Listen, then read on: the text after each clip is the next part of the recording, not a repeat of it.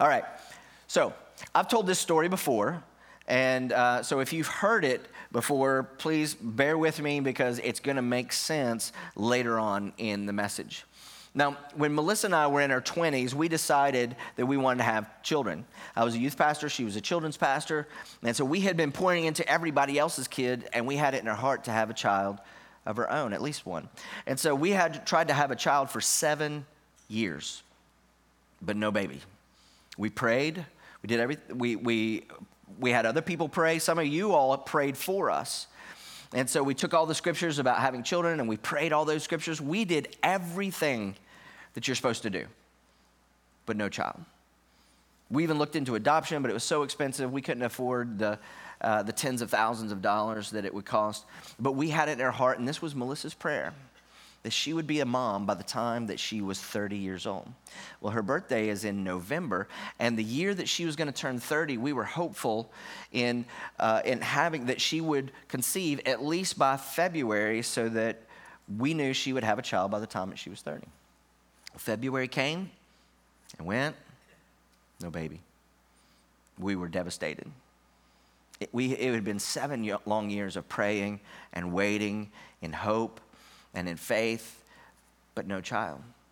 It actually looked like at that moment that God had not been working with us, that He had actually abandoned the dream that He put in our hearts.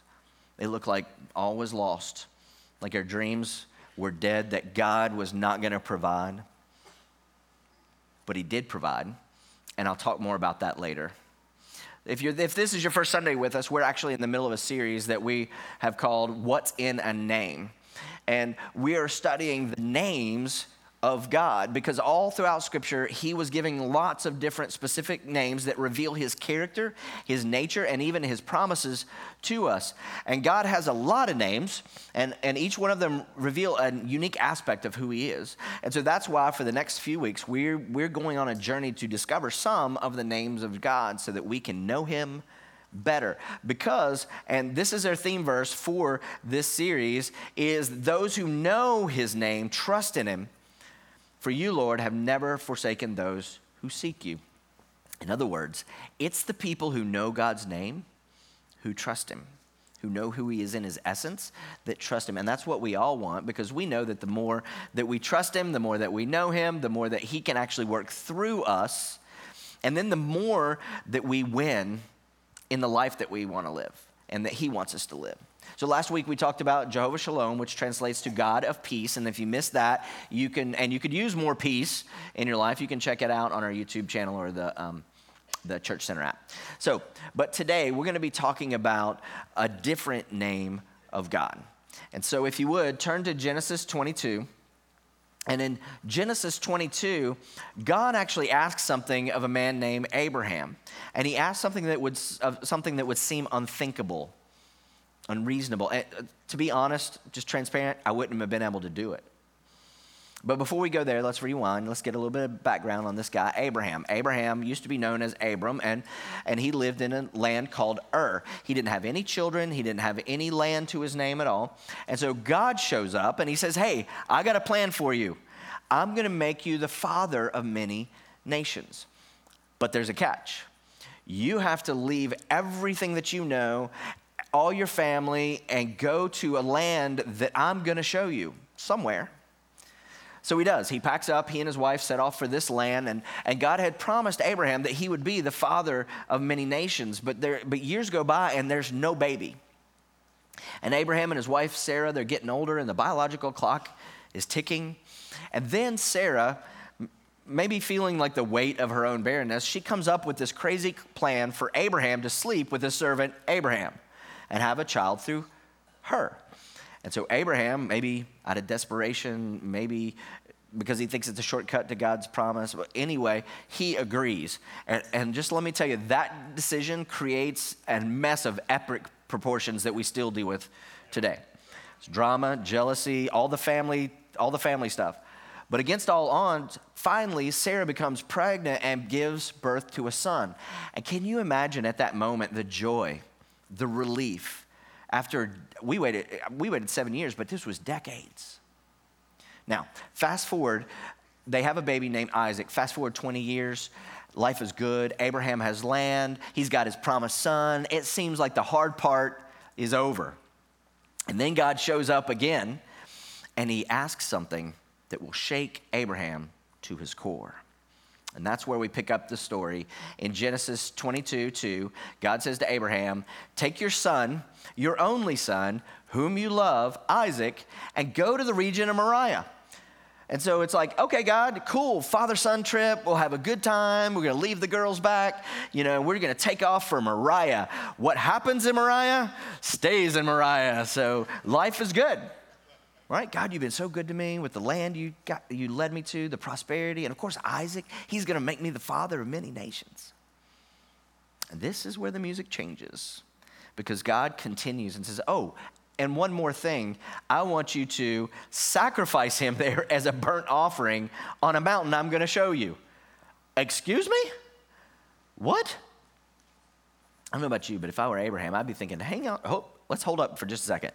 You promised me descendants as, as numerous as the stars. You gave me a son. And as you pointed out, he's my only son. And I love him. And now you're asking me to do what? And that's the tension. That's the problem. That's the thing we're tackling today. We've all been there. We're going through a hard time, but we're holding on to God's promises. But they seem to be slipping through our fingers. Maybe for you, it's a job loss. Maybe it's a medical diagnosis or a relationship that's fallen apart. But you're standing there and you're asking, God, I've been speaking your word. Where's the provision that you promised in your word? It's your promise. You promised to take care of me. So why does it feel like I'm on my own. Here's something that we've all experienced, and this is, this is the issue is that the issue is when there's a disconnect between what God has promised and what we're experiencing right now. You know God's word says one thing, but what you're experiencing right now is anything but that. This is the tension we all deal with. And sometimes it's easy to think that we're the only one that's going through that. But we've all gone through that. I know I have. And her spiritual father, Abraham, is no exception either. And let me tell you that that disconnect between the promise and your reality, man, that could shake your faith. The tension, it could challenge your relationship with God. There are moments in life that make us question everything that we think we know. Imagine being Abraham. You followed God's call. You left your homeland, and He's been faithful. Now, it did take a really long time but, you know, you, maybe you understand because after all, he's God. He's been around for a really long time. So, I mean, that's a long time to me, but, you know, for him, it was probably just a blip. So I get that. But this God, how are you asking this of me?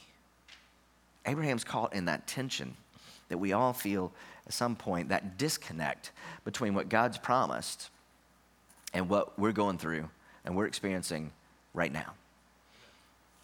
When it seemed when it, when what we're experiencing doesn't seem to line up with what he's promised promises we're we're wrestling with this right? And you might be sitting there thinking like yeah i'm going through that and so is there an out of this? Is there a, is there an answer to this? And i've got good news for you. And it's not found the answer is not found in a in a motivational seminar or a good book. It's not even found in trying harder or doing better. The answer is found in this name that we're going to discover today. And I'm telling you, when we grasp the depth of this name and who it means God is, it unlocks a whole life of peace and trust. It's a game changer. And a life of provision when it seems like our, his promises don't line up with our reality. So, what we're getting ready to unpack, it really could be a game changer for you. So, back to our story, Genesis 22. So, God tests Abraham's faith, right? He asks him to sacrifice his one and only son, Isaac. Now, I can't even begin to imagine the emotional, emotional turmoil that Abraham was going through. But he trusts God and early the next morning, Abraham got up, loaded his donkey. He took with him two of his servants and Isaac. And watch this he cut enough wood for the burnt offering. And he set out for the place God had told him about. Now, if you remember, the, the place that God told him to go was to Moriah, right? Now, here's the cool thing side note Moriah is not some random place. Anytime God gives specific instructions for things like this, it's always significant. And Moriah, it's not just any place. It's actually loaded with significance. So, before this account, the Bible tells us that Abraham is living in Beersheba in the land of the Philistines. And so uh, this is Israel is in the Middle East. And so here's Africa, the Middle East, and ancient Israel is right here. All right, so when you zoom in, you can see uh, Israel. This is the Gaza Strip that we're hearing so much about right now. And so Abraham lives in Beersheba. It's actually still a town, a city today. And so he has to travel on foot from Beersheba to Moriah to sacrifice Isaac. Now, here's where it gets really, really cool. Scholars place the actual mountain that Abraham and Isaac go to as the future site of the temple in Jerusalem, the place of God. It's like God is saying, Abraham, I've called you to be a father of nations, and I want you to go to the very place that is the spiritual heart, that will be the spiritual heart of, of Israel. So when God tells Abraham to go to Moriah, he's not just sending him to some random location, it's prophetic. He's sending them to a place that's going to be the cornerstone of faith for generations to come, where God's pr- provision and presence are unmistakable. It's pretty cool, right? That's even, uh, they even say that, uh, scholars even think that this is the place where Jesus will return, is on Mount Moriah. That's, that's so cool. So, anyway, um, Abraham gets there to the foot of the mountain and he, he, uh, he brings him up to, to the altar. He ties him up. And just as he's got the knife up, getting ready to do the unthinkable, the angel of the Lord called out to him from heaven.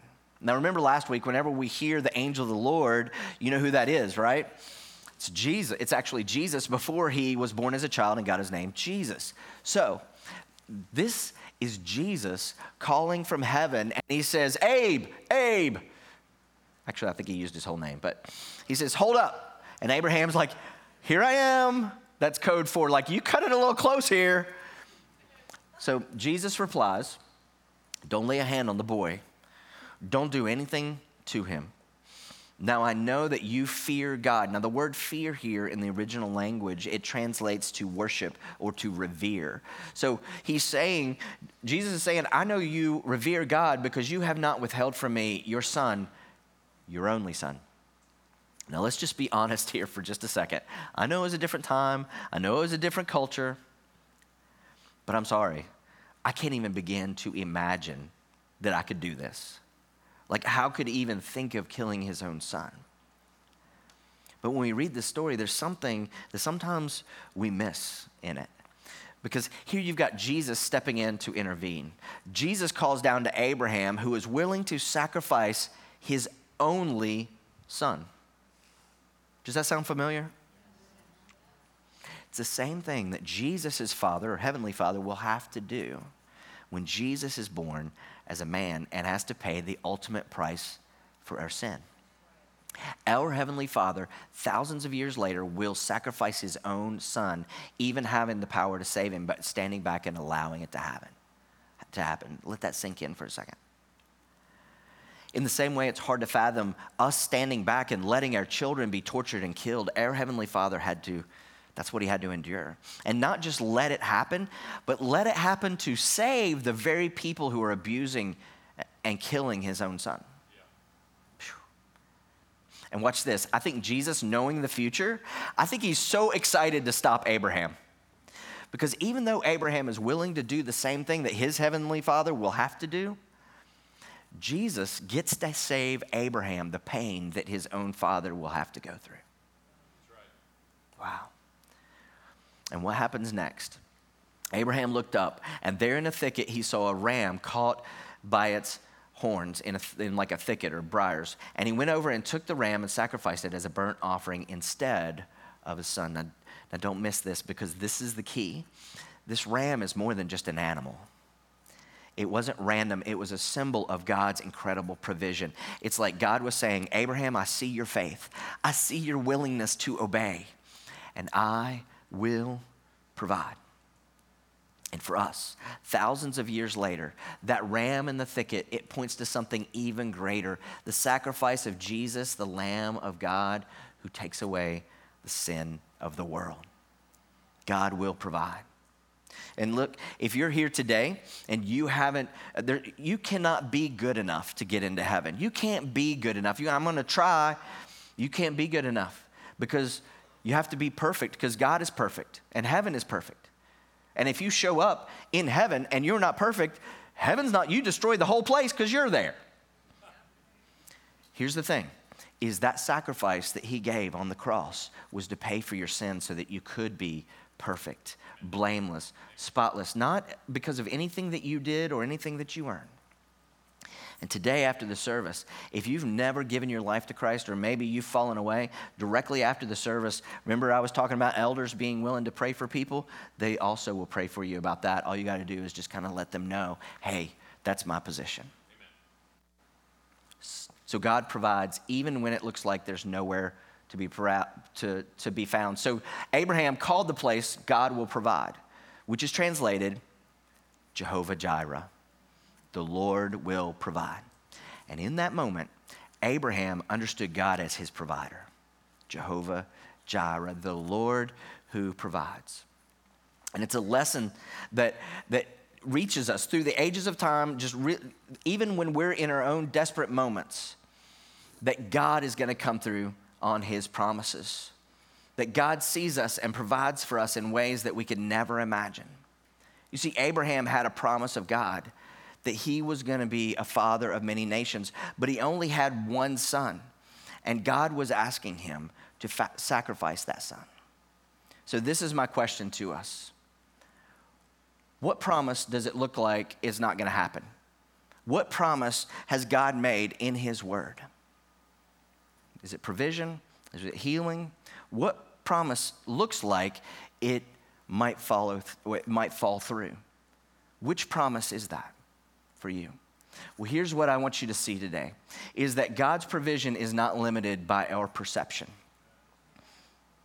What Abraham perceived at that moment, God's promise was not limited at all to his perception of things. And God's promises to you are not limited by your perception of what's going on in that moment and in that time.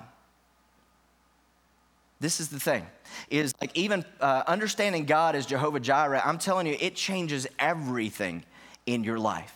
It changes absolutely everything. And the reason that it changes everything, when you understand his name and that and what essence of who he is that that name represents, it changes everything because it changes how you see your problems. It changes how you see your problems. Where it, at one moment you're focused on your problems, but a moment later you're focused on Jehovah Jireh, that He is your provider no matter what. How many of you ever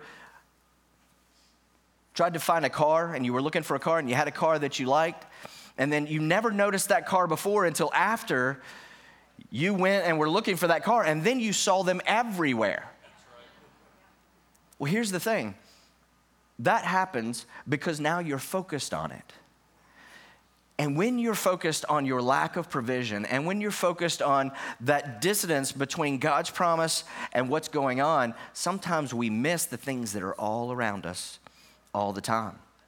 But when you know Jehovah Jireh, when you know who He is, when you know the goodness of God and that He is your provider, even when you don't perceive it, even when you don't know, like the song says, even when you don't know what's going on, you're in tune to seeing his provision. And when you're in tune to seeing his provision, you're in tune to actually taking advantage, not in a bad way, but actually stepping up and walking in the provision of God because you're tuned in and you're looking for it. It's a situation and it feels like it's all going south. Feels like the ship's going down, but you're like, yeah, but I know that Jehovah Jireh is my God and I know his personality, I know his character, I know his essence. So, where is it? Where is it? Where is the, the ram in the thicket in my life? Look at this. In Romans, Paul says, and we know that all things, all things work for the good of those who love him, who have been called according to his purpose. All things, not just some things, but actually all things, that God works all things for your good. But how many times do we miss that because we're not looking for it? How many times is He actually doing things, but we completely miss it because we don't understand His name, Jehovah Jireh? When we trust God as our provider, when we trust God, when we see Him as our provider, and we trust Him as our provider for whatever it may be relationships, it may be financial, it may be health, when we trust God as our provider, it frees us up emotionally and it frees us up practically. Emotionally, because you don't have to worry and you don't have to stress anymore because you know He's got it. And practically, because you can't imagine what He has in store for you if we just trust Him as our provider, just like Abraham did. Look at what Paul also said in Philippians 4. He said, And my God will meet all of your needs. How? According to the riches of his glory in Christ Jesus. Well, I don't know how it's going to happen. I don't have it. That's exactly right, because he's going to meet all your needs according to his riches. But what happens when that promise doesn't look like my circumstances? That's the tension in between. And you know who goes, you know who fits in that tension is Jehovah Jireh and faith and trust in Jehovah Jireh. Here's the thing is once again, why um, Jesus actually said this, and uh, Jesus spoke to this whole thing, and he said, And why do you worry about clothes? In other words, he's talking about provision. Why do you worry about clothes? Why do you worry about the provision and the different things that, uh, that, that you need? And so he says, See how the flowers of the field grow. They do not labor or spin. And I tell you that not even Solomon in all of his splendor was dressed like one of these. Solomon, the richest man that we know ever, ever existed. And even Solomon, Jesus is saying, even Solomon is not dressed like one of these, but yet it doesn't, it doesn't stress it doesn't have anxiety, it doesn't even work. And yet, God takes care of the flowers. So then he says, and if that is how good, if that's how God clothes the grass of the field, which is here today and tomorrow's gone, will he not much more clothe you? I love, you know, I've started doing this. It's, it's been a little while that I kind of got this revelation of this verse. And whenever I pass a flower, it could just it could be a little flower that's growing out of the cracks of a sidewalk or anything like that.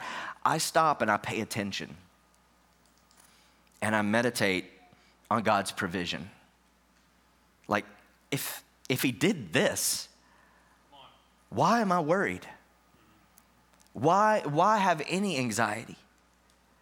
Well, yeah, but this person's treating me that way in this situation, I just don't know. Yeah, but but if God did this, how much more does he care about you and will clothe you?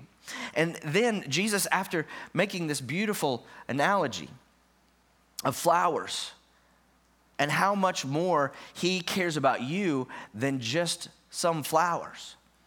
After this, he talks, he's talking about Jehovah Jireh. That's what he's talking about, is God being our provider. And it's not by anything that you could do other than just trust Him. We call that faith. So, after Jesus paints all this picture of what, and he, and he ends it, it's this beautiful illustration. And, and I like to think maybe he picked a flower at that moment and he was just kind of showing it as an illustration like we have today. And after he says, Will not God not much more clothe you? He, he finishes this statement with four words. And I, and I just want to warn you that these four words, they sting a little. I'm, and so at first you're like, ow, Jesus, because he says, you of little faith. I'm like, it was such a beautiful illustration, and you just ruined it, Jesus. I was feeling so good about myself and all that kind of stuff. And then you say, oh, you of little faith. But I don't think he's trying to shame us. I think he's trying to illustrate the tension between us saying that we trust God and at the same time, us worrying about things. I think that he is drawing just, he's using this illustration to encourage us that you trust me and I know you trust me. And even like the, like the father says, I have faith, but help my unbelief, help the faith that I don't have, help me strengthen my faith. And I think Jesus here is, is drawing an illustration to that tension between our faith and what we say we do, and yet our worry and our anxiety and what we perceive to be the issue. But the, but the thing is, is that God's vision or provision isn't limited to my perception of what's going on. He's not limited to what I think is going to happen or what I think or I'm worried about. That doesn't, that doesn't limit him at all. So, to finish the story about Melissa and I trying to have children, there was a time where we mourned the child that we never had. And we went through a pretty dark time, just to be transparent. But then, after some reflection and some prayer and stuff like that, we just decided that, hey, I'm a youth pastor, Melissa's a children's pastor. And so we're, God, we trust you that you know better than we do. And so we just decided, you know what, we're going to pour everything we got into other people's children. And if these are our children, we're going to do everything we can to help make children arrows in the hands of warriors. We're going to partner with parents and we're just going to dig in. Well, that's the summer of that same year.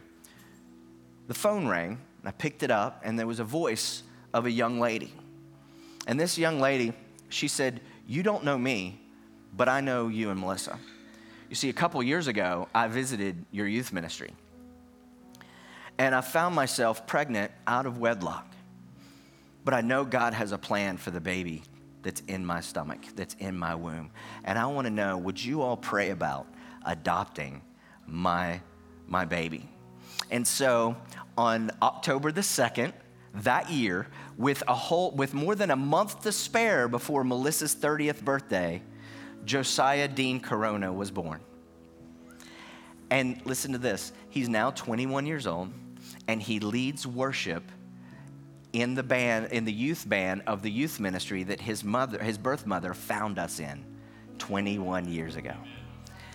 Tell me that God is good.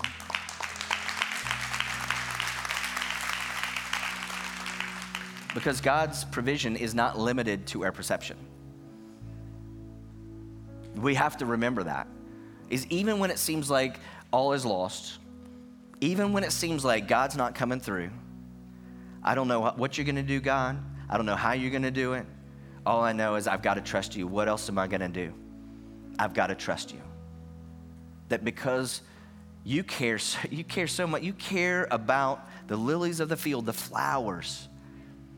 That's such a great illustration of how much you care for me and how much you are Jehovah Jireh, my provider. So here's what I want you to do with this flower this week just let's let's make it practical for just a second. I'd like for you to take this home, hang on to it, take it home, put it in some water, and just for the next seven days, put it somewhere where you'll see it every day. And just as you walk by, just examine it, consider it for just a second. And all the stuff that you got going on, all the things that tempt you to worry, all the things that tempt you to be anxious, just look at that flower. Consider it that God is your provider. And if he provides for this flower who doesn't, doesn't have any faith, it doesn't toil, but it also doesn't fret or have anxiety or anything like that. And if he provides this flower better than Solomon himself, then how much more will he provide for you? Just this week for seven days. And maybe it might, you might have to have fresh flowers in your house forever now because you want to just remember every morning, I need that. I need to remember. But I'm telling you, life can be completely different when you understand, when I understand who Jehovah Jireh is for me. And look, and it's not just for us, because here's the thing is when I'm worried about my own stuff, when you're worried about your own stuff, guess who you're focused on all the time? You. But God has called us to those that are outside of just us. God has called us to be a blessing to those outside. So now you have room in your life, you have availability in your life. This is not about ability, this is about availability in your heart. That you're like, yeah, God's got that, so let me focus on helping this other person. God's got that financially, so let me help, let me focus through something. God's got that emotionally, so let me let me help somebody else. When we understand the power of Jehovah Jireh, that's when things begin to happen in your life that you never could perceive before. Will you stand with me?